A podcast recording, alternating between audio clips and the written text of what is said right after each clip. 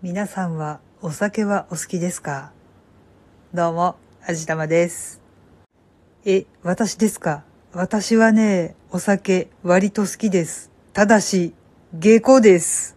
えー、下戸なくせにお酒好きなの？って思うでしょ？そうなんですよ。お酒ね、結構好きなんです。でもね、でも下戸なんですよ。飲めないんです、私。さすがに奈良漬け一枚食べたら酔っ払うっていうそこまでのレベルではないんですけど、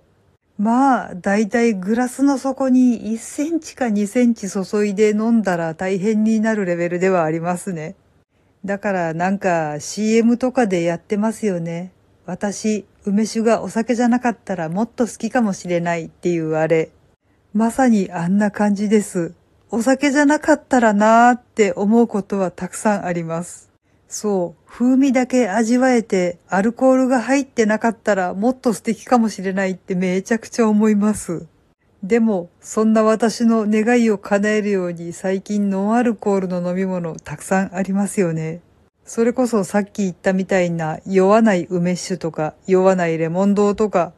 あとノンアルコールのビール的なものもたくさんありますよね。あと、アルコール分を0.5%にまで落とした、本当に微妙なアルコール度数のビールとかも売ってますよね。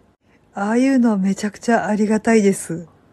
お酒を飲んだ気分にはなれるのに、アルコールは入ってないから酔っ払うことがない。もう素晴らしいですね。実際のところ、お酒をしっかり楽しむことができる方たちってすごーく羨ましいんですよ。まあちょっと中には肝臓の機能が素晴らしすぎて、アルコールどころか麻酔薬まで速攻で分解してしまうからあんまり効かないっていう方がいらっしゃるようですが、それとは逆にアルコール分解酵素を持っていないっていう人も確かに存在するわけなんですよね。まあお酒っていうのは嗜好品なので飲むかどうかっていうのは完全に個人の自由なわけなんですけど、アルコール分解酵素を持っていないと栄養ドリンクとかも飲めなかったりするわけなんですよね。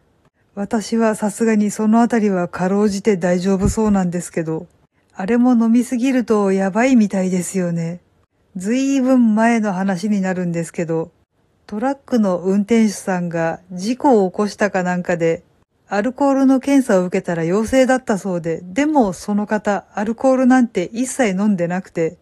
どういうことかなっていうと、疲れていたので、栄養ドリンクを3本ぐらいまとめ飲みしたらしいんですよね。で、その栄養ドリンクの薬効成分をうまく溶かすために使われていたアルコールが検出されたんだろうということになったそうです。そうか、酔っ払うほどではないにしても、あれってアルコール検知に引っかかってしまうのかってその時初めて知りました。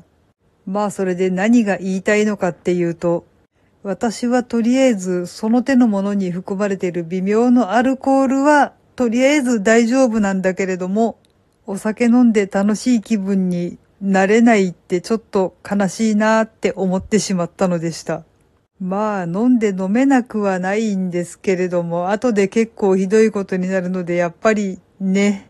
家飲みならともかく外ではやっぱ飲めないですね。ちょっとやっぱ悲しいですね。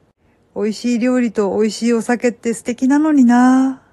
でも私割と人からあなたってシラフで酔っ払いよねってよく言われるので、それはそれなのかもしれません。でもそれって褒められているとは思えない。いやいや、でもお酒飲んだと同じぐらい陽気で楽しいって言われてるわけだからきっと褒め言葉よね。うん、そういうことにしておきます。はい。というわけで今回はお酒に関するいろいろでした。この番組は卵と人生の味付けに日々奮闘中の味玉のひねも姿りでお送りいたしました。それではまた次回お会いいたしましょう。バイバーイ。